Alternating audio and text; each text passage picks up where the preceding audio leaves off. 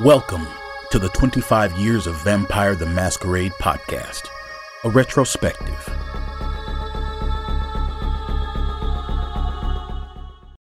Hey folks, DJ here. I just want to take some time to talk about Werewolf the Apocalypse Retaliations by Flyos Games.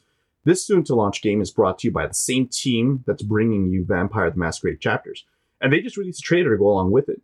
We at 25 invite you to check it out at werewolftheapocalypse-retaliation.com to catch a peek at the trailer and be updated of when it'll appear on Kickstarter, which seems to be early 2022. The game promises to have everything that made chapters endearing to us, the fans, including scenarios, investigations, beautiful miniatures, and more. With that, thanks for your time. Hey everybody, welcome back to 25 Years Presents Requiem, Belial's Brood Part 2. And I do all that because I like that sales voice, pushing it in, making sure you hear it in your ear. And uh, I, of course, say I'm accompanied with, by Brentron. Uh, Ave Satani, everyone. Ave Satani, Deuce. That's, that's pretty cool. Devil Lords. Uh, DJ, man, welcome. Hello, everyone. I'm here to sell you that extended warranty you never needed. I this is a this is a pot of evil right now, right? That's that's, that's two sales and satanic whales, as it said, and we can get this going. Um, where we left off last time, we were talking about kind of the origin story of Belial's brood, and because we were already asked already, and they said, "Why do you just not give the review of the book, drop, and move on?" Valid question, I feel, fellas. And here's the deal: I like this book. Now, uh, it, little known fact: when you like the book, you want to talk about it, but not in a way you understand. Let me explain why we sometimes do a little more than a typical review. What goes on is is that there is books that kind of redefine the concepts that they're pulled from. And in this, the Belial's Brood sort of is the answer to the way I feel the uh, Baali should have been.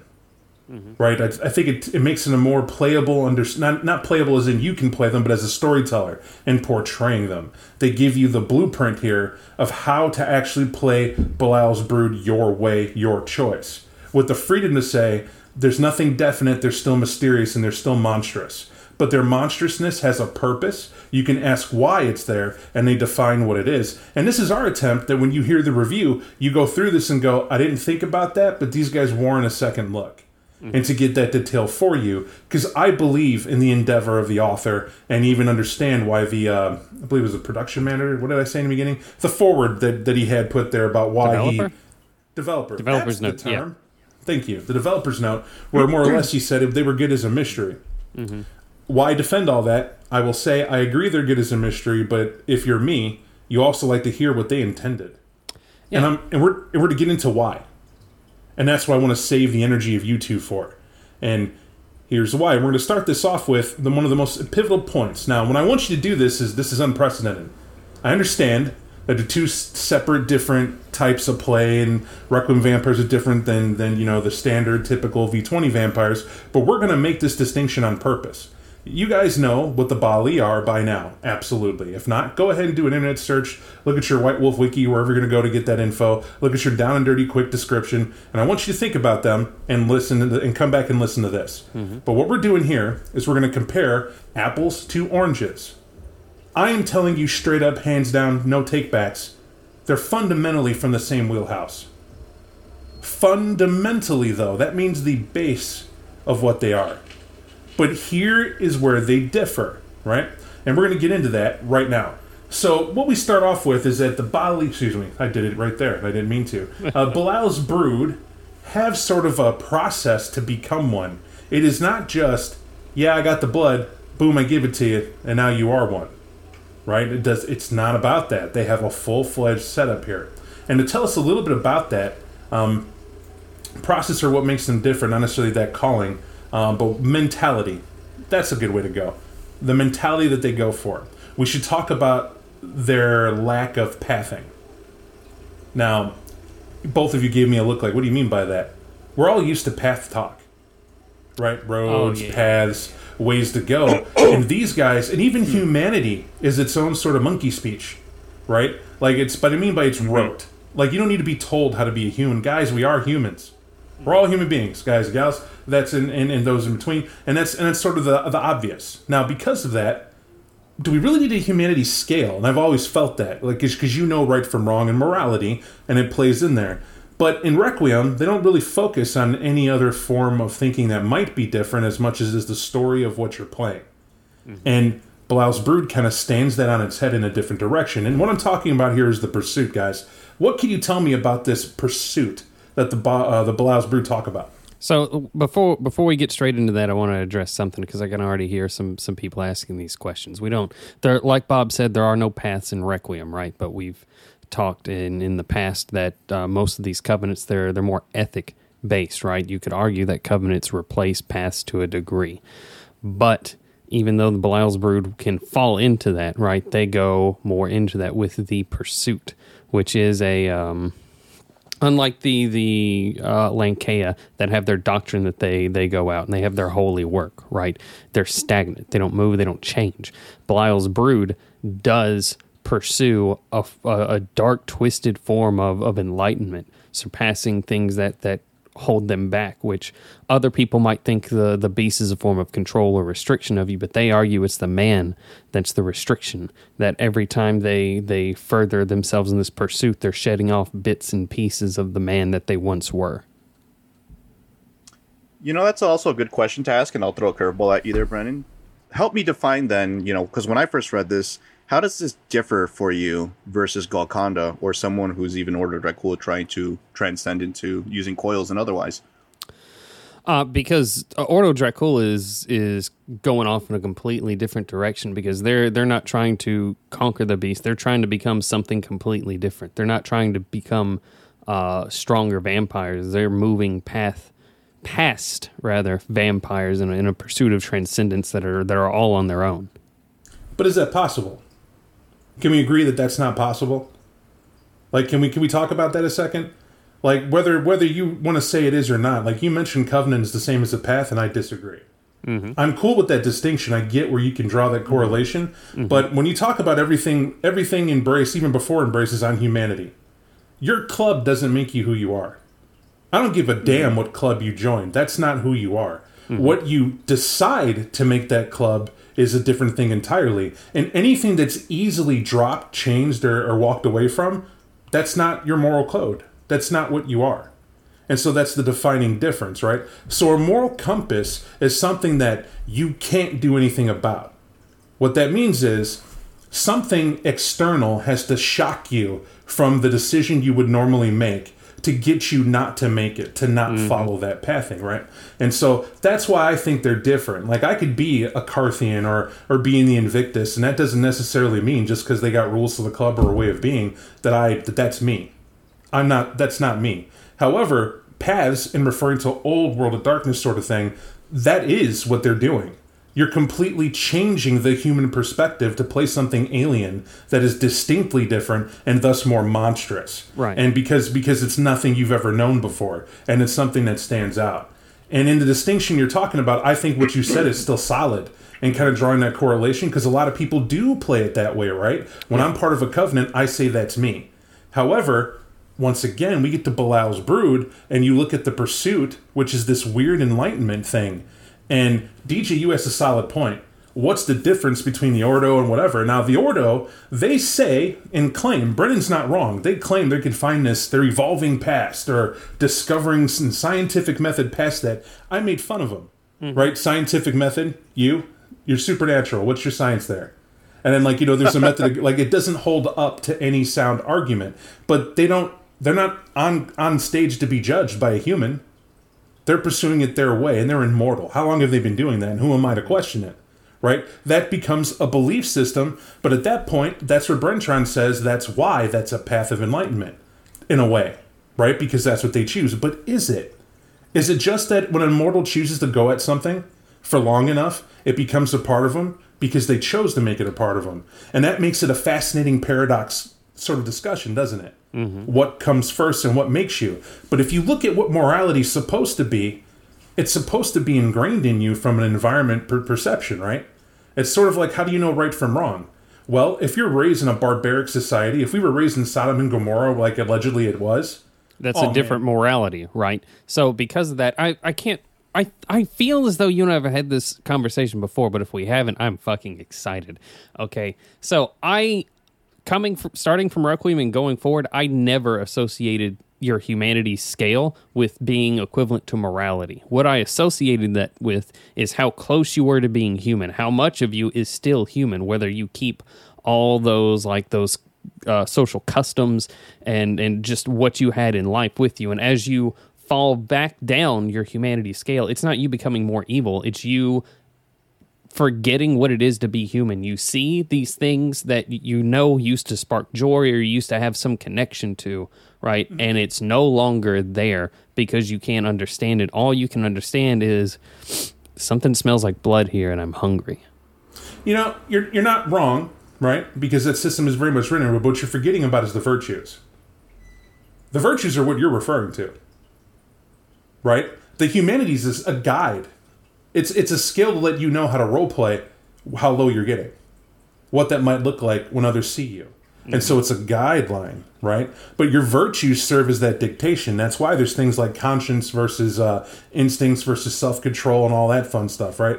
They're they're there to show you how to portray the strength of your moral fiber. So your morality, like let's let's let's let's do this this way.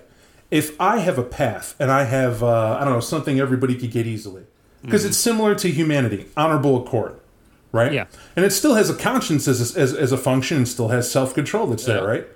It's interesting, but it's an alien way of thinking, right? Because you're. I'm sorry, I'm cutting you off. You go. No, no, no, no, no. You're right. So my understanding of fine. honorable accord is not like. Well, it is. You have a, duh. You have a code like of chivalry or code of you know insert Milan or inner council, whatever traditions, whatever, right? And you have you have made the transition where these are your guiding principles and you're now on life. You can kill in the pursuit of them, right? And you won't shed a tear because you did nothing wrong. It won't occur to you that anything you did was wrong because it is in line with what you have with these new tenets for your life.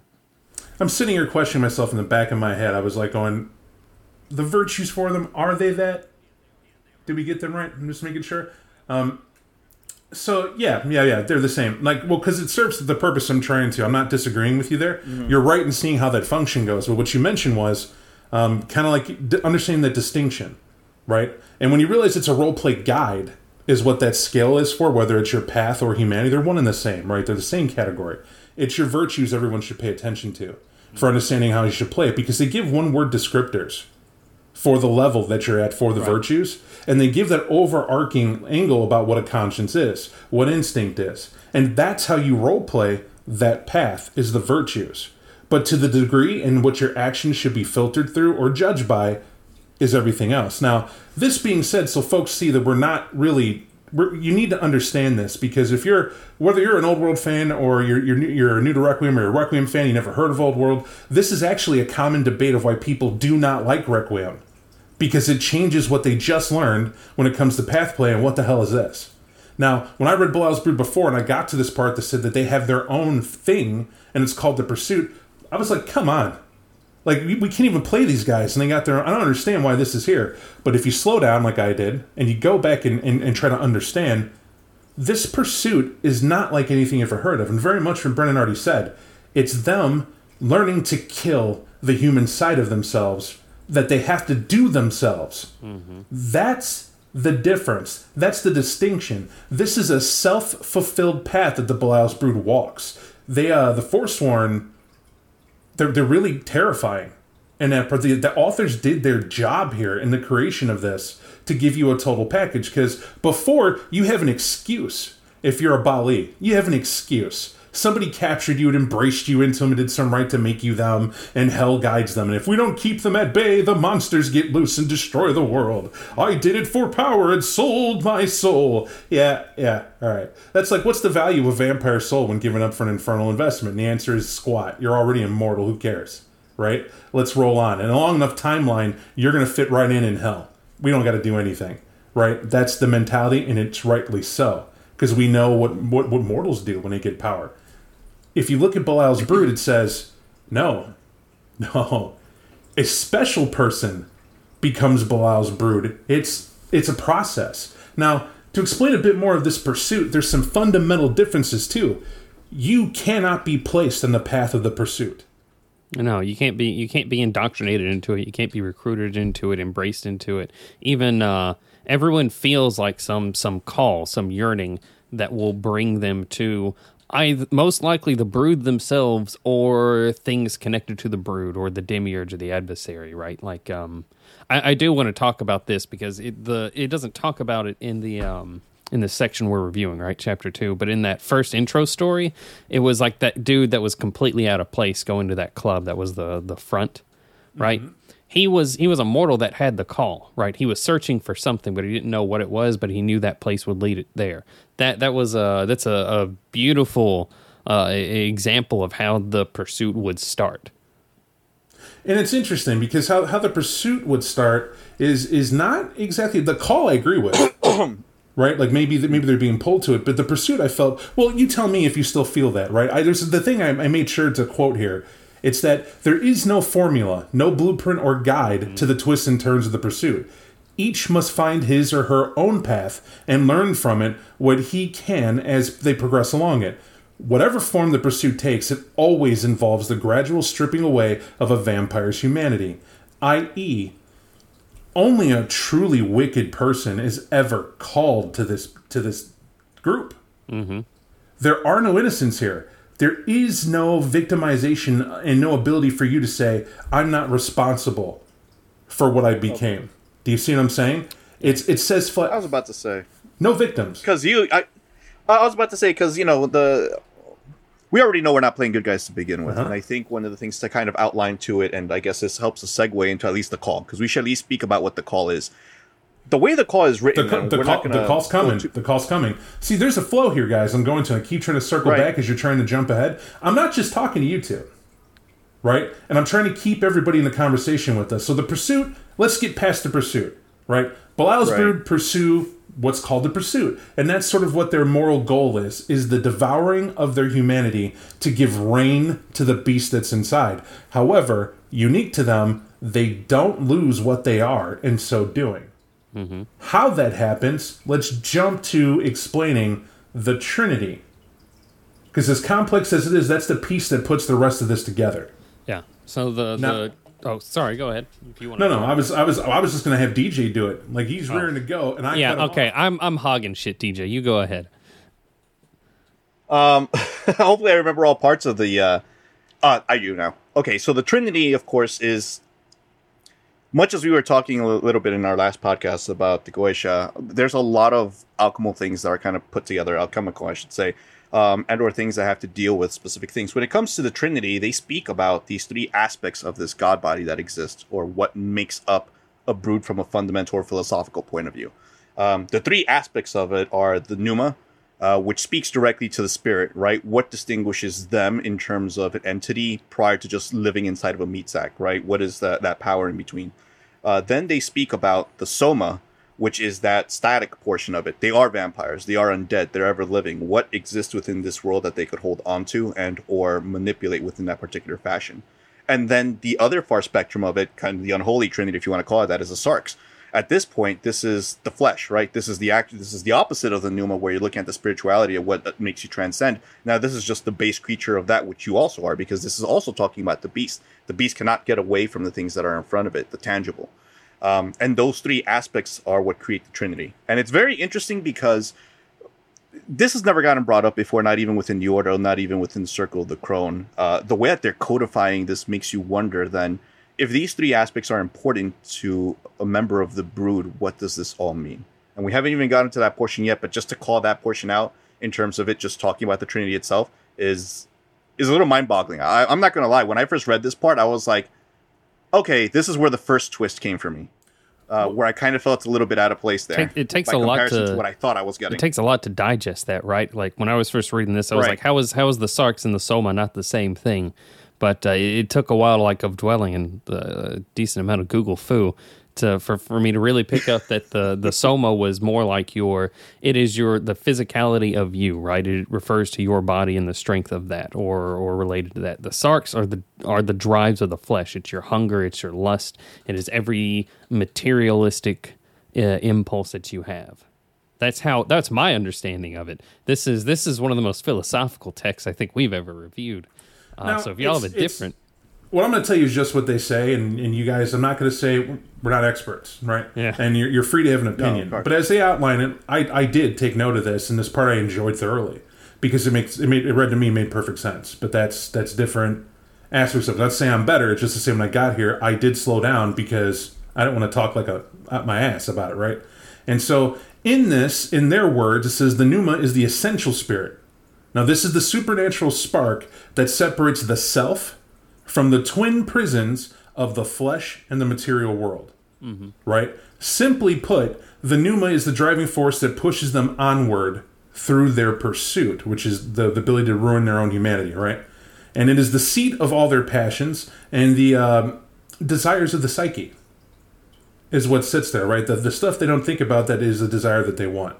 And so, in other words, it's, well, this sounds like they're talking about just the spirit in general right? Spirits trapped in the flesh and in the material world. Now, the soma is the essential nature of the sentient form, as they say, and this is referred to as the God body. And through the soma, being exerts its will over its environment and spurs change in that which is otherwise static. In other words, the soma is what ties them to the earth. This is what keeps them there. So they define the spirit and give it a different name, and they say it's in the body, and this is why it's here. But then they talk about the sarx, And the sarx, why it's the Trinity, is because the sarx is the animal nature of a fleshy being. And this is what probably threw you and throws a lot of people. Because the sarx is, isn't that the same as the beast, the nature that's in, that's all in us? No, they're defining what's in us that does it, and what they call is the basic needs of the flesh. This often correlates to instinct, if you need it another way, right? The needs to hunt, to feed, to rest, to claim, keep safe, territory. That's what the sarx is. And they claim it's all three. And when you break it down in that way, okay, so that's the soul, the body, and the, the beast itself. And that those are all aspects of us. So what they're saying is, is humans are special. Do you get that? That when they're brace, you're special. What makes you intelligent over an animal? How is it that you have something that animals don't have? Right? Because animals in this, and by their definition, wouldn't have pneuma. They wouldn't have a soul. Right. They would have the they would have the soma. They would have the sarx, of course, but that that spiritual aspect to them, they're completely devoid of. So right there, they're distinguishing that we're from something, which is interesting, right, in that regard. But for them, I think the whole reason it's in this book is to get your mind open to that and seeing pulling apart right on a scale to get what they talk about next, because it's a hard concept to swallow when you drop down to what the call is.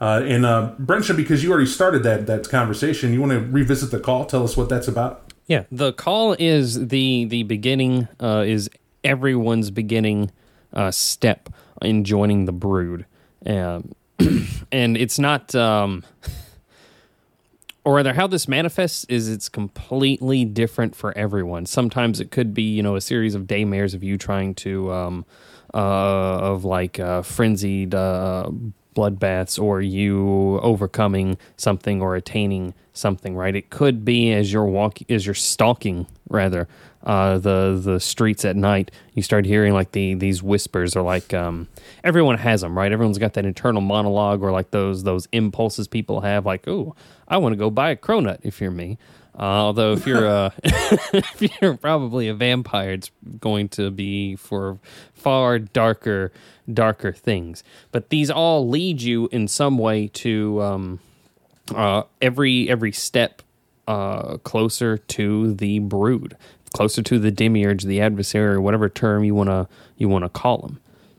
And just building a little polish there, one of the ways I like about the call that drew me to like I was riveted is the fact that there is a way to distinguish who would receive the call. Right? The call it may come at you random, just like you said, but there's a reason it comes at you. And and they describe you being amongst others of your kind, right? You may have even been embraced in a covenant. You may have been fine with a sire and living the life, and that's great. But you are seeing between the cracks. You don't get why this prince is in charge, and it's really dumb mm-hmm. that you know you're Bob and you're sitting in the Ordo, and they're telling you that you could become something else, and you're like, I bet you, no matter how hard we go at this, I'm still going to be affected by sunlight. Yeah, they don't even matter. it's when you start questioning those established rules, right, uh, of the all night society, or your co- or like you said, your covenant specifically, right, where you're you're really starting to come into your own. That the only thing I can really rely on is my own power, something that is like rooted in that idea. But but it's but and it is that, but it's it's also more, right? Because it's like it's great that you don't like them, but is that good enough? Nah. It's not good enough that you don't like it. It's not good enough you're bored with it. It's not good enough that you don't agree with it. What they're looking for is that person that or what it's looking for because um, they would tell you the adversaries involved in the call is that what and to remind you the adversary is their demiurge slash devil uh-huh. if you if you prefer and what it's looking for is that act of rebellion that's in you and, and it's rebellion of it comes in a couple forms but the two biggest are one self-destructive you don't care so much that you're no longer cleaning up after feeding mm-hmm. you're not supposed to make children but whatever right? You're not supposed to commit diablerie, but it's sometimes a good snack. You know, and it's like you you're making your own way, and you no longer care about the rules and laws that are supposed to hold you, and you don't care who finds out. Case in point, I want you to think about an interview with the vampire for a second.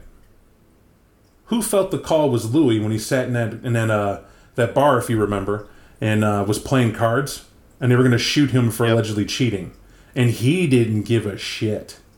He was there wasting money, letting his plantation run into the ground, and didn't give a damn. But what did he attract? Lestat. And in this regard, I want to point out that the call works exactly as they're talking about here. Because in a way, the call is Lestat. That's what Louis called to him. That self destructive impulse of somebody letting go. It was a delicious aspect. It was a human staring into a darkness at that precipice, and before letting him go over, it some reason drew him to him to see how bad it could get. Only in this case, the call doesn't draw anything to you but the adversary's attention. and that's step one. And once you have that call, it's uh, what's what's some of that process? Well, it's going to lead you into what they call uh, a resonant, right? Mm-hmm. Because the call. But go ahead, DJ. If if I can, because this is this is one of the things that definitely threw a curveball at me. Now think about it this way, right? it's much like the same thing we were talking about the story before, where that ghoul is going, Do you accept Jesus Christ as your Lord and Savior? Because the only way the call is going to work is if you accept the adversary as a real thing. Mm-hmm. Because if you don't, imagine any vampire from any covenant who has ever existed is subject to accepting the fact that there's a darker evil or a darker entity, and it's there's a possibility that it calls over to it. it. So that means this thing has to be real, right? At some point. Well, we're not exactly there yet either, right? Because that's the resonant portion right, too. Just, because the call that you're talking right. about, the call right now is just a gentle whisper that came from you, but really something pulled on it. Right? It's accepting right. your will to abandon the lies of society that the vampires say are there, and that's what that's what's real. That their reality is not real, and you know you got to forsake that. In other words, you got to come with an empty cup. Does that make better sense? It does, but I, I, I always feel like that being I almost feel like a uh, an insidiousness to it, right? And I mean in the most literal sense of the word is that it could exist in any vampire, any chronicle you tell, any character you even create. There's always that possibility that this could exist, and that's like it, it, just caught me off guard. It's one of the things that too, definitely. But it's too rolled and run because you're absolutely right. And I want you to get to that. What's a resonant DJ? Because that's the part that I don't think you know. I don't think people are getting. It's like, yeah, you hear the call, but it's not like you hear the call and they say, okay, let's schedule next week for the resonant. Mm-hmm. Right? It's like you hear right. the call and you believe in this rebellious nature and you see the lie for what they are and you believe that's what it is. But then what? What happens? So the resonance itself are I this uh, every bit of this all ties into the Trinity, right? So if the pneuma at one point could be the version of the call, the soma, or something that's existing here, the static portion, the the physical stuff, are your resonances. Whereas the Ordo might believe I have haunted sites. Those haunted sites for the Brood mean a lot more. The text that exists. Um, if, if you were to go to that, uh, what was it, the the Conjuring house with uh, all those dolls and stuff, that thing must be full of resonances. Mm. The Annabelle doll and the I forget the the household it'll it'll catch up to us folks but those things are just proof and the reason why they're called resonance is because it's proof that the adversary had left their mark in this world that you two could connect and commune and get closer towards what the, the adversary had in mind um, they have some great examples in here like mr jingles that was Mr. Jingles, the, the very quick story about Mr. Jingles is there was a little girl who was who was very happy. Her dad was about to go to war, but he gave her a little bear and it had like nice little jingle bells down the center of it. And dad's like, I gotta go. And little daughter's like, Nope, I don't want you to go. And he's like, Well, I, I gotta go to war. I have to do what I gotta do. Father goes off to war. The daughter gets upset with her dad. And because she gets upset with her dad, she takes it out on Mr. Jingles because obviously her dad's not there for her to voice her displeasure. She tears the limbs off this poor bear and just decides to toss him at the riverbank and go like, screw this, screw dad whatever. Not long after, Dad comes back from the war, uh, but Dad comes back with no limbs. It's just, it's him, no arms, no legs. And at that point, um, the little girl had taken it upon herself to recognize that perhaps she did something, and that Mister Jingles himself would have been, you know, that that vessel. So off she goes looking for Mister Jingles, and word is that she's still looking, or she was looking for the arms and legs, and wasn't able to do so, And um, and had drowned in the process. dove in the water where she threw the arms and legs, right? Looked for it and drowned at the bottom. And uh, that's that's why it's a resonant because of the tragedy, right? It's it's the tragic story and what occurred, and there it is, and this object still exists. And because of that, and what sh- what I enjoy about this the most is that it says hearing the call, the whisper of the adversary is great, but you got to connect in a more intimate fashion. And so you got to spend some time with what it's about and kind of bonding with it. And it's it's literally a bond. And here we're back to Brentron's scary thing where it's like, you know, it could be hell, it could be a book you had on a shelf and never knew about it. Mm-hmm. You know, it could be that neighborhood house that's the house at the end of the street, right? Who knows? but that could be enough to get you to go there. But this is all about the pursuit because you're trying to prepare yourself to ruin uh, ruin your humanity through inhuman acts. And even they point out you don't just do that, right? It doesn't matter how long you've been undead or, or what you may have even already committed. You're still not prepared uh, for the for the nature and effort it, re- it requires to bond with that resident and uh, and to be, or excuse me, not to bond with the resident to go towards the pursuit. And the point of bonding with that resident is to sort of accept that nature in you. Does that make sense? Say that one more time for me. All right, let me let me restate because you were confused someone mm-hmm. else's too. So basically, they talk about a resident being unholy objects, places, writings, things that can kind of Right. have that essence in it, and a vampire has to prepare their soul for it. Mm-hmm. They got to go there and hang out and let that well resonate, which is the point, right? They got to commingle. They're sitting there doing the cha cha or however long it takes, and for some it's instant. It talks about they get there and they just boom, right? They spend time with the box, don't open it, but even if they do, they're already a Cenobite heart right? So that's mm-hmm. okay. They were prepared for it. But if they weren't a Cenobite at heart, now's the time, right? They got to absorb it and get it down and make it a part of them. And it's only in a spiritual sense. It's as if they're dimming themselves and spiritually cleansing themselves in this resonant to prepare for the pursuit they have to go on. Mm-hmm. Right, and if we understand the pursuit is removing them of their humanity, there- there's there's inhuman acts in their in their future that they have to let go of not of not being able to do by getting this energy about them. Because what the resonant is is the adversary committing certain acts and horrible or terrible things that it's inspired and left in the world that for some reason Belial's brood knows where these things are. Can almost sense, and you're drawn to it. And so when you get the call, you get that. And now you got this, and and uh, and you have that going. And what makes this a weird thing is that the resin is probably the most unique thing about this right? Because they don't want to tell you that go do a special rite or go do a special ritual and that's what i'm getting from the authors. Let's get away from thinking you have to go in a basement and light 20 candles and kill 10 babies to, to figure this out.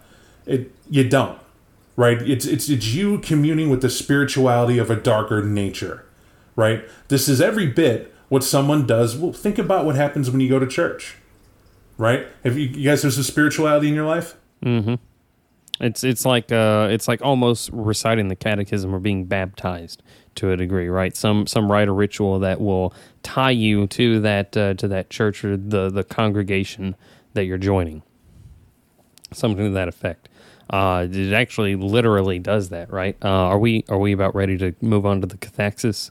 We're almost we're almost ready to go on to that um, because we're ready to go on to that. I uh, just just wanted to do that to you because I know you're you're you're here. So uh, go for it, sir. Go for it. Start Okay. it. So, uh, we so uh, our our new collie, I'll call them, has found uh has found something that has resonance, right? Relic, uh, location, something.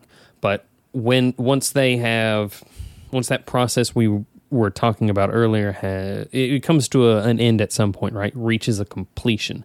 When your the the soul of that individual forms a connection to the adversary and well yeah to the adversary. And it's at that point wherein the uh, uh, well actually to quote something from my ap literature class this is the point of no return right? This is the um during this process the Kali has the option to turn away, to leave, to not pursue this any further. And this is incredibly important uh, because once they, if they turn away from this, it's over, done forever. No one's going to hunt you down at this point, un- unless this point was reached through, like you know, a Vaulderie with with a, a, a bunch of other brood members. But um, anyway, going through this is when you s- first start shedding your humanity. This this cathexis that they call accepting it is your entry into Belial's brood, and whether that's through you pursuing it on your own by finding an item of resonance or from finding another covey of Belial's brood. But once that's done and it's completed, those that have found this on a solitary journey are not cast adrift like hermits forever. There is what's called the inmost tug, and I thought this was beautiful. That that's honestly why I made the, the description I did earlier about binding you to that to that church or that community, because you will be drawn to other brood. You will know brood on sight because you're one of them now. It doesn't mean they're, they're going to like one- give you like chocolates and have a party when you see them. That's not that's not the end of your journey by any means. But it does means you are now uh, a member. And it's important. But I- Go ahead, DJ.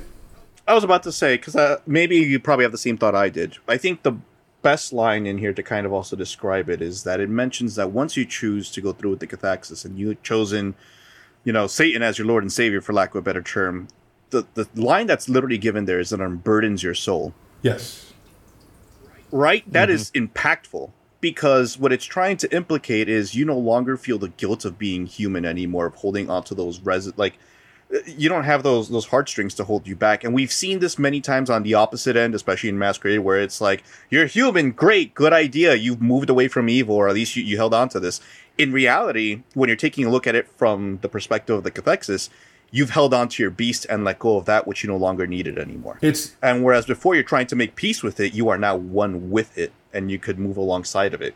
And that's why it's also important is because it mentions that if you choose not to accept, you know, Satan as your Lord and Savior, then what ends up happening is like you get to walk away, but that was it. That was your one shot. And that's probably the only mercy, if there was any mercy at all, that would have ever been said. Because your mind just closes off to the ability of ever having to look back into the darkness again. You're you're gonna remain ignorant as far as they're concerned, uh, moving down that path. So there's a quote they have for this that's perfect. That I just remembered. I actually just I'm looking up so I get it right. Um, it's he who makes a beast out of himself gets rid of the pain of being a man. Yes. And that's and that's exactly what this is from, and I have no doubt that's where they pulled this from. But remember that this is the reverse of what they're talking about of walking humanity. But they're not saying let go. That's the important thing. Often, when people know, well, by the rules, whites, things like that, you're not in control, you're gone, blah blah blah.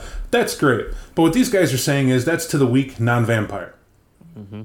They're saying you were never a vampire in the first place if that happens to you. Because if you truly understood the nature of what you were, you would be free of the burden of the confining consciousness that's holding you back. Unburden your soul. And that's and that's that. Inmost tug though, which is why they roll into saying that it's their, your own beast is the inmost tug, right?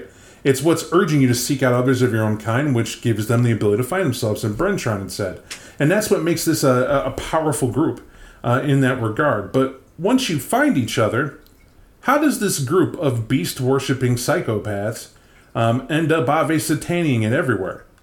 And here we have that, that dirty word, the Vaulderie. Do you know what that word means?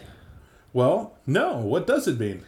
I, I recently learned this. Uh, it- it's it's beautifully insidious. It's apparently a term that came from like the Inquisition in the Middle Ages that refers to to witches like rituals or compacts made with the devil himself.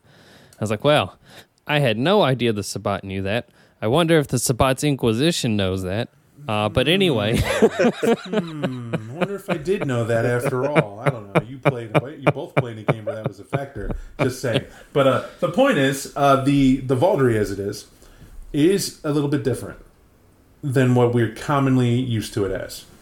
The Vaulderie here, in and of itself, is um, is an act of drinking each other's blood, and and it's done by them, and it brings them closer. However, why I say it's different is because it doesn't have the pageantry that we're used to hearing about it, right? Uh, in some some games you might have heard, like the Sabbat, obviously, is what we're tiptoeing around. This is Requiem. We don't necessarily want to make it all about that, But this has hallmarks of the Sabbat. This whole group does. Right? Baali and the Sabbat rolled into one is what the Baal's brood feels like, but you'd be wrong to be that shallow in what they really are. Because here we got them now embracing what it is to be the beast as a strength, and it's its own hallmark, answering to an inner evil that is actually an extension of a greater belief and a spiritual demi evil, if you will. And the Vaulder is what stops them from harming each other in pursuit of this. Now, what's important, it literally is just pouring blood, mingling it together, and then absorbing it into one another. But what is blood if not a vessel of the self? Is what they're highlighting. So if the three of us were to spill our blood open, dump it into a cup, and then, you know, we take an oath to each other, right? Uh, tomorrow we die, but we become blood brothers in this act. And in fact, I probably don't need to go into that. I, I don't know anybody who hasn't gotten into uh, different types of cultures of a primitive uh, nature and hasn't seen or been drawn to the cool factor of you know any sort of blood rite or ritual that could bring one closer to another without it having to be sexual or something like that in nature that oaths mean more when blood is spilt. You know when there's a ritual provided to the act it, you remember it you're apt to stick to it. Vaulderie's part part like that. The other part is it's a literal bond mm. that you're sharing between each other and its purpose is better. So if you're in the Sabbat and you join the Sabbat, they're going to tell you, okay, you're out the ground, wing, I hit you in the head with a shovel, everybody line up. Everybody drip blood in this box. Everybody bleed in the box, take it around. What is it? It's a magical box. It's going to hold blood. We don't even care what it looks like. We just know it'll be the same box every time. Now, 40 of us put blood in this thing, and everybody's going to drink out of it. We're going to say some something about Cain, which has no relation to sharing the blood, and we're going to say we're united in purpose. This is cool. The sex awesome, and we each drink from it. Well, now we're all bound together mystically, and it's great, and that's why they call it a ritual. We move on. Not a whole lot there making you feel why you really do have a bond, other than saying mystically you have to, right? When you read it as is. When I go through and I read this, after understanding the Trinity explanation and the call, and the fact that your beast calls out, and we meet and we encounter one another, and no matter how far you are in your pursuit, we get together in a dark room and i imagine like all sorts of imagery comes into my head and i imagine a burnt out gutted church under a midnight mass with no moon. And i for some reason i'm new to the club and i get drawn in but then these these old some of the some of the old evils are there and just some hellish things but I'm, i have no fear. I don't come to them a lamb i come to them a fellow wolf. And we we all go to this simple altar and on that altar there's a cup and it's really a skull and there it sits. And it's the skull of the priest who once had this church. They've been here long enough to have prayed on it when it was a community just starting, even though we're in modern times. And I see these guys having this cup and not saying a word, they spill blood into it. Whether they cut from their neck or their chest, it's somewhere memorable, and then they pass it around till it gets to you.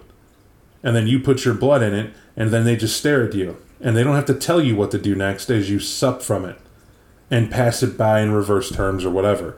And then they greet you and it's just the beginning because you got to do this two more times.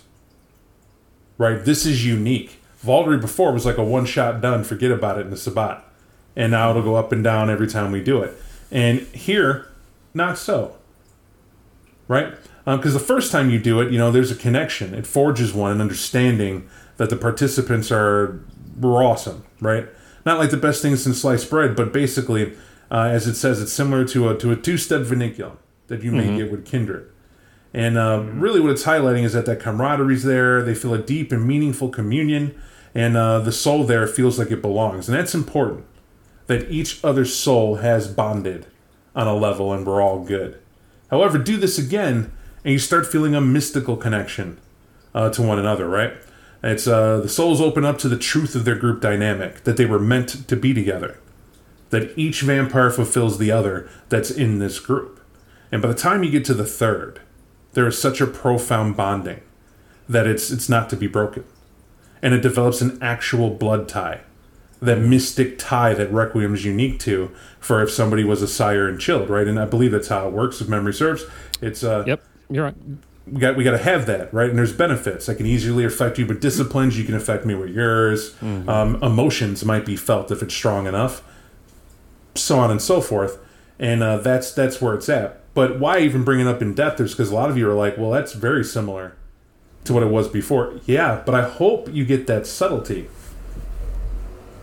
there's also another part of it that it also speaks about. So, like, even thinking about a Sabbat pack who performs Vaulderie, and we've seen it in action as well, it's literally to keep them from killing each other, right? It's literally like the failsafe. It's putting the collar around their necks to make sure they move too far. Obviously, you're not going to blow one of their heads, but it's that thing that prevents them from doing so. Here, it specifically states, especially when they reach the third level of the Vaulderie, that they find the spiritual center. They're not doing it because not only A, does it keep them from tearing each other apart and predators chains and all that, but they're doing it because it's almost like uh, I, I, hate to use this this analogy, but it's true. It's almost like a totem. They know their spiritual totem is at the center, and they know exactly what their goal is for them to pursue.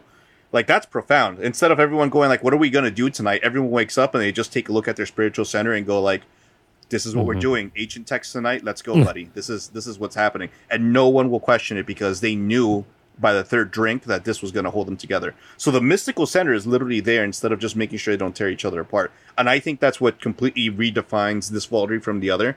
And it'd be so much cooler because no one could debate what that center was. We all signed up for this, and or we all found out like we need to find the shroud of Satan. this is what we have to do. Let's go ahead and do it. It's it's it's interesting how we can't let go of the aspect of that, right?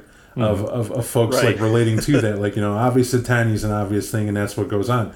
But I also feel that we should give a head nod to the fact that this isn't merely satanic. You would be, oh, of course you would not, be, yeah. well, I want to, I want to hammer it because, um, right. folks will listen to this and undoubtedly will get, okay, it's a satanic thing. Hmm. Well, I don't know if folks know this. Christianity is not the oldest religion in the world, right? Um, no. In fact, neither neither the religions of the book aren't. There were there's stuff before, and it's pulling back further. It's actually terrifying this this group because they're alluding to the fact that why they call it a demiurge or a force similar to it's so you the modern reader of this book the author can make understand they're trying to tap into a force that has no name mm-hmm. Way over every every everything has like some like dark aspect of whatever their their chief deity was right this is this like mirrors that across every culture well, let me ask a question. If you're an Aztec and you think about the, the, the dark gods that have it, were dark gods something to be feared, or was it dark gods were something to understand? Understand. It's part of life. Yeah. It's part of life. It simply is. But I think today we feel that if somebody is uh, is a dark dark path, whatever. Well, let me let me rephrase it. Here's where I'm coming from. When you when you research something like Palo Mayombe, which is a dark religion, deals with black magic. People hear black magic, they think of witches, burn them, kill them or they're going to misdirect it, say it's Santeria, it's bad, it's evil. And I enjoyed the analogy an author used, and they said, hey, you know, a lighter can be used to light your cigarette or burn a house down, mm-hmm. but the lighter itself isn't evil. Right? Is it dark? Certainly, because it deals with passions. And in this, Belial's Brood points out that the reason why you have a spirit you have you know you got the body the soma the spirit and the beast is because you're not wrong for having those impulses to want to exert satisfaction when you're hungry or to satisfy lust when you have it or to get power is not selfish it's in your nature all things in nature seek a form of dominance right because mm-hmm. your urge is to survive and reproduce and because of that it culminates into it but we are the special monkey that wins everything as humans because we like to segregate things and topics and put them where we can understand them and have them stand out as what they are and thus we know we, we assess a value and we assign it to them. And we say it's special because we group say so. And this book tries not to do that. Then when i read it i see them try not to do that right? And i don't think anything's more easily explained than the Vaulderie right? That that, that communion after you do the call and all that and go through it that's all self and everybody looks at you as if you, you're you're pursuing it too, and that's why you're here. Yeah. All right, cool. Perfect, right. So we're not a cult that sat back and said, "Hey, get our flyer, show up, bring the satanic cookie, we'll know you're in. We'll validate your parking." It, not at all. Right? This is like you know why you're here and we know why you're here. We don't know what brought you here, but we know you should be here. Drink up. Mm-hmm. If they even get that far. And then the rest is kind of self-exploration. I would love to see this movie is what I'm saying. Because absolutely, I do not agree with players at all stepping into the arena to play this. I don't. I didn't get that. I, I do believe that this is a book defining what they are, so that storytellers can best portray them in their chronicle. Absolutely. I agree with that 100%. Uh, I could also see this as being like a, a, good plot. Like if you got some player that, you know, maybe they do feel the call. Maybe their personal plot is them taking those steps. I think once you you join that uh, what did we call it? Cathexis. I think that's that's the retirement point or the end of that character story. Absolutely. Right? There's tools here, is what I'm getting at. But, but why not a player? I don't think that has to be said. I think they stared at this reality when they made this book and didn't blink. Now, they're not telling you, hey man, run out and make sure your players feel even and blah blah blah. And here's the evils and inhumanity you can do to make that possible. No way, right? I No. could. It's a terrifying thing to me. I can't shake loose because we can't get into their distinctions and what you can become later on. But they talk about an evolution. I'll say it a little bit. And an evolution is where as they pr- pursue the pursuit, as it said, as they go further along, they they actually kind of morph, right? A little bit. They start changing, and I'm not saying like a full on mutation, but you could do that. I- I'll give a point. I used Belial's Brood in the second chronicle I ever did of Requiem, and I had this book. And fresh off the press and fresh in my mind, we had to quit after the third game session with my home crew because we ran a scene where this thing sat in the back and it was in the corner of the room and it was naked, right? You couldn't tell if it was male or female, and very much androgynous as it's somehow stuck to the corner, the back right corner, about 11 feet up off the ground in this auditorium. It was uh, just in the smallest corner that was the darkest point of the room. And the entire time they were in here talking, they couldn't figure out what was causing all this hubbub because there were mortals straight up doing some pretty wild things near this building.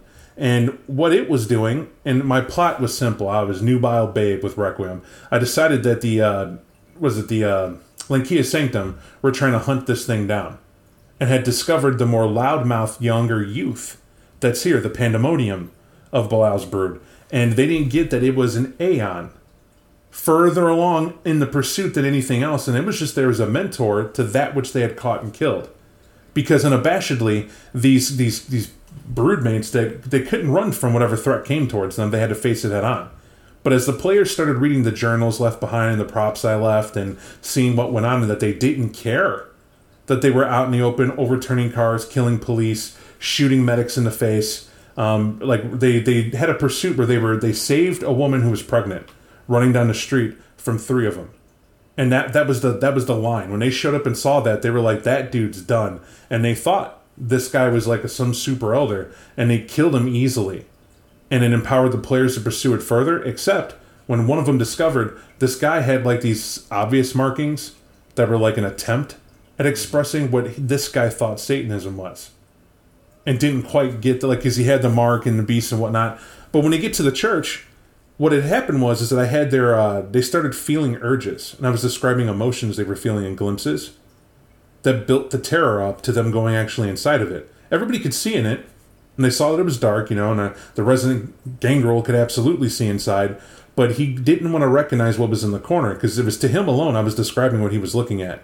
And his problem was its red eyes were staring right at him, and he felt they were staring into him. And he thought he knew the beast, which was his whole concept of his character.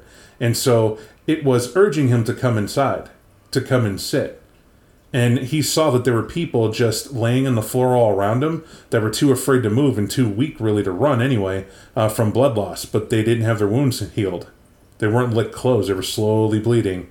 But to this thing's pleasure, and he knew that.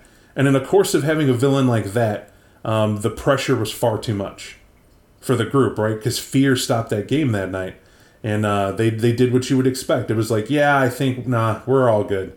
It was, you know, they talked about it out of game, and it's like we had to play D and D for like a three month period to watch that out. Like we switched to it. Hey, can we just like kill bad things and be the good people and do that for a little bit? Bob got a little book in him, and it's a little too Give, dark. give me three months, Bob. I got to scrub my imagination clean.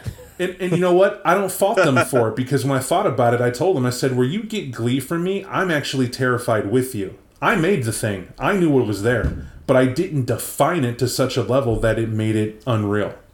Because I let their imagination paint the image too. And when you have something that tells you, like Tongue of the Beast, and they can wordlessly communicate with one another and those who understand them, which, as you just heard this podcast, they know each other based on the call that you adhere to. Mm-hmm. And it can, nowhere does it say you can't hear subtle whispers like Brennan was saying earlier. That the beast couldn't be urging you to do things anyway, but wouldn't it magnify around something that's the eldest amongst them? Wouldn't that voice be easier to hear?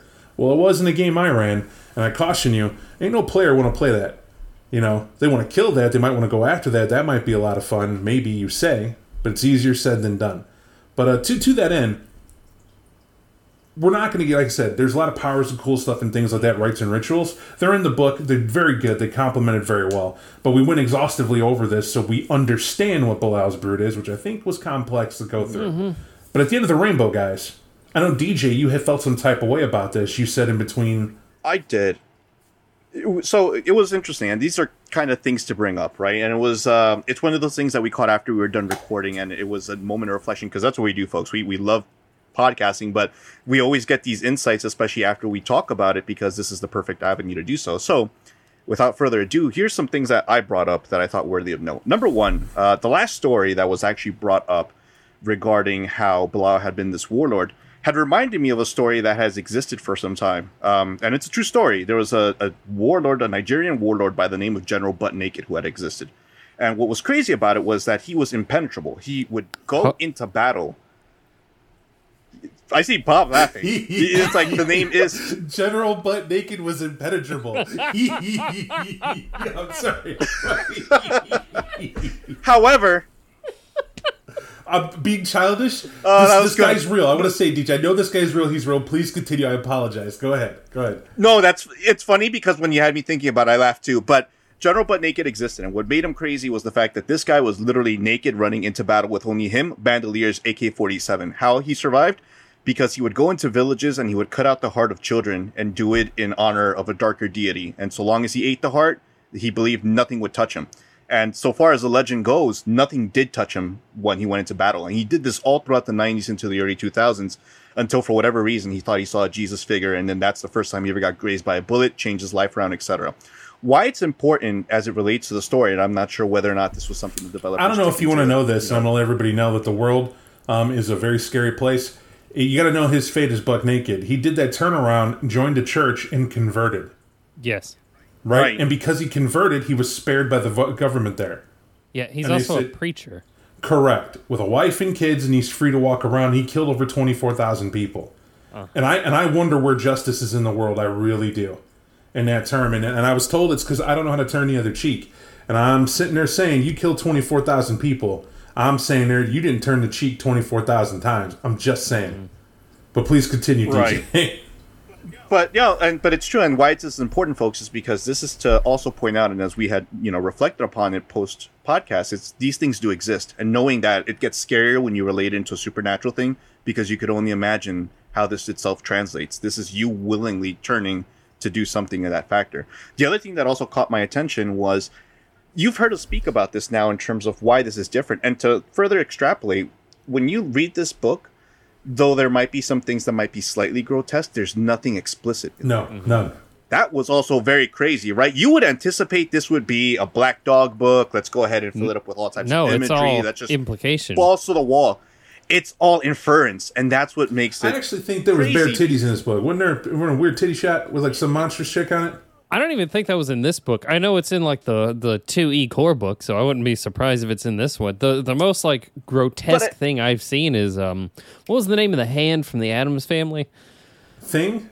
Thing? Thing? Yeah, there there's some bloody things walking around in one picture, which which I love to death. I love that power, but uh, that's that's the most grotesque I think I've. I'm sorry. We're, we're derailing DJ. I apologize, DJ. Please continue. Oh no, ahead, no, go no! It's completely fine, but but but it's cool because what it means is like for such a dark thing, uh, it completely turns it on its head of what you would anticipate is that type of evil that exists there, You know, you, and why that's I'm mad, DJ. I am so sorry. I am so sorry. I couldn't do it because I, I made the mistake of scrolling up. I actually bookmarked uh, two art pieces in here that that chilled me to the bone. Um, There's there's one in here that's right before chapter two, the devil you know, and because you got to remember the imagery of the satanic symbol that is on uh, on the hand, Yeah. right in the handprint relates to the origin stories, right? And uh, the thing that frightened me about it is right above it, there's a picture of a guy sitting on a bed with his fingers steepled, and he has a cross hood that he's wearing. right. Now, to the left of him, there's a girl kneeling on the ground with a smile that almost says, huh, You caught us. Right? That has her fangs out looking. but there's a pentagram that's on the floor right there. However, on the bed, there's somebody being tortured. They're bleeding from over the place. They're chained. They're wailing in the darkness. But if you look in the back left, something is crouching on the table. Uh-huh. Right? It's look it's overlooking what they're doing and they're treating this like it's Sunday. Right? Like, oh, we're just doing a phone call, hell style. And I was like right, it, it, they're not like anything I've ever seen in book, which makes them completely unique for me. But please continue, DJ. and you know that helps me get to my next segment which is the last one i had to make was when we were talking about this it was one of those things where even i myself am kind of conflicted because even reading the developer's notes um, you think about how Belial's Brood was presented in the core book itself. These wild creatures, they were complete antagonists, and it was a easy thing. It was blissful ignorance to treat them that way. I know that you could always rely on a particular type of enemy or adversary or antagonist, so to speak. But when you take a look at them in this book, it completely changed how I felt about them, and I'm not sure whether or not I like it. But it's something that, and I don't mean in a bad way. It's much more like I, I'm still trying to come to grips with just how in depth they made them because they almost made like a covenant itself, which they did. It is its own covenant, but it I, it gives them a lot more sentience than I ever thought I would ever give this covenant or this book. Does that make any sense? I don't know how to bring it up, but that's just how I feel about it. I'd say what, if you don't think it makes sense, World's your oyster. I've done it before. Can you can you simplify that better so you feel you said it well? I feel that um when I was all right with them being mindless vampires, when I okay, here we go. When I thought I was all right, and until uh, that movie with Paxton and Lance Henriksen, you know, that about Nomad Pack movie where it's just Oh, like Near Dark. to the wall. We're just gonna near dark, right? When I thought it was like near dark, and I was like, okay, this is what I'm anticipating out of Belial's Brood. I didn't anticipate uh, Frank Langella's character from Ninth Gate, where he's walking around with his occult books, and he's like, I got all three books now. Let's go ahead and start this ritual. And I was like, I see. This is how they Yeah, express that's, themselves. that's why, uh, man, I freaking love that movie. I, I know you said you, you didn't think it was one of Polanski's best, but that that is, uh, I, w- I was overjoyed when I saw that on the reference list for this book. It is it is an interesting calling, especially because he becomes the Antichrist, right? That's a that's a thing a lot of people don't get about that film, and Uh, it's it's interesting. Um, but to keep it back on on the book, um, if you were finished, DJ. oh, of course, yeah, definitely. Those are the works I want to make. So in here, when you guys uh, understand, there's a ton of content we didn't get to. We easily can make this a part three and four, uh, which we want to reserve this. We do have a deep dive series, and we were looking for a book to warm up, and I'm adding that. I'm adding this to the pile that we're going to get to in a later date. Um, for that to uh, to accompany this this this book just has so much depth that uh, that is here. We described this before. We're going to say it again. Um, Requiem has a habit of uh, you, you step into something and it's, it looks like a simple book, right? It might only be a handful of pages, like you know, barely even 170. Then as you start getting into it, every page is it's filled with quality, right? Like no bones quality. It's like every time you turn it, there's some more good stuff, and it goes on and on and on, and and that's what it does. And um, there's been a correction I want to add too, and I had to race ahead to make sure I uh, I had it right. We've been saying Heian, and what I meant to say was Therion is the uh, the appropriate uh, Theory? Oh, yeah. yeah, the Therion in here. It's one of the factions that they have in here that uh, I deliberately didn't want to get segued off and explaining what it is because mentioning it, I feel now I got to dive into it. We don't got that kind of time um, that we're going to make for uh, for a review. Um, so looking at it at a later date. Especially, I'll tell you what helps is bump that that type of deep dive. Um, you guys. So if you folks want to hear more about this awesome book that's very creepy, we got Halloween coming uh, in October. I definitely think this is a contender uh, for a book we may go in deep on uh, to do it from an entertaining angle. Like we might describe, you know, do a mock journey of how somebody might answer the call and Cathexis and all that, crystallize being an adversary and get into what a Therion is, and to some of the rites and rituals in this book. And to that end, this book does have rituals and rites in it. Don't get the impression it doesn't. They're smooth. What I mean by that is, as you read them, they get into a type of communion. They're almost dangerously close to being familiar uh, on a lot of levels as to what these they, they do. And you got to appreciate something that goes that hard. And I said I wouldn't run a game where players would play these things because I also feel, and I'll caution you, that it waters down a good villain when you let your players play it at all as a storyteller. And this There is are- uh, go ahead. There are some books I I, uh, I don't ban any books from like players that are in my game from being read, right? But I'm like, hey, you'd enjoy this a lot better if you don't read this book or if you don't read this big chapter in this book. But uniquely, when you're told about this book, like we're doing right now, if we do a deep dive and tell you what a Therion is and you never look it up, It's like we're sitting around a campfire and you're hearing this great story that exists out there. And wouldn't it be cool? And then you forget about it. And then you play a Requiem game and your ST, who saw this?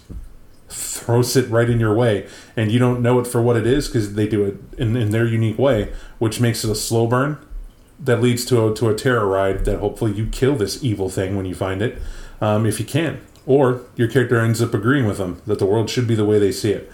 And that would be just right with Belial's Brood either way. And that should scare you alone.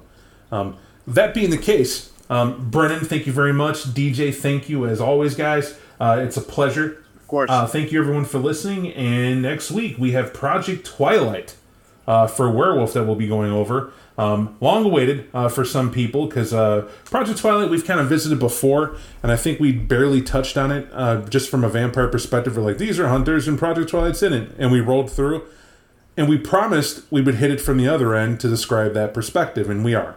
And we're going to do that from the werewolf end uh, because I think it's funny. Mortals are trying to hunt werewolves, and I will.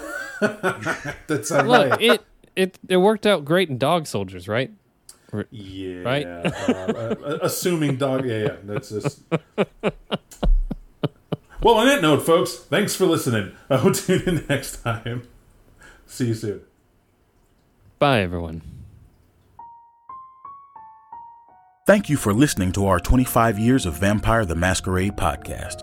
If you liked what you heard, please reach out and let us know on Twitter at 25 Years of VTM, at our email, info at 25yearsvtm.com, on Facebook at www.facebook.com slash 25yearsvtm, or on our website, www.25yearsvtm.com. If you would like to support us, we can be found at patreon.com slash 25 years of vampire the masquerade.